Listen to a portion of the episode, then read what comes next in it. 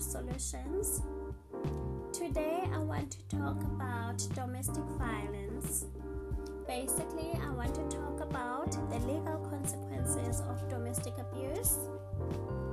First and foremost, domestic abuse cases often involve a number of criminal charges, which include assault, battery, sexual assault, and rape. Are brought against the offender, it can result in criminal punishments such as jail or prison sentence as well as monetary fines.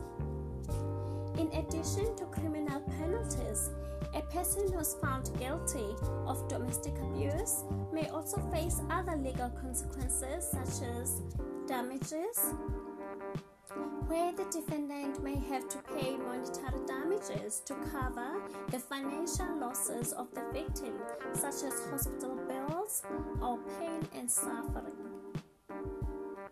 Also, the court may issue protection order that may require the defendant to stay a certain distance from the victim and it can prohibit communication with the victim as well the defendant may lose their rights to child custody and visitation.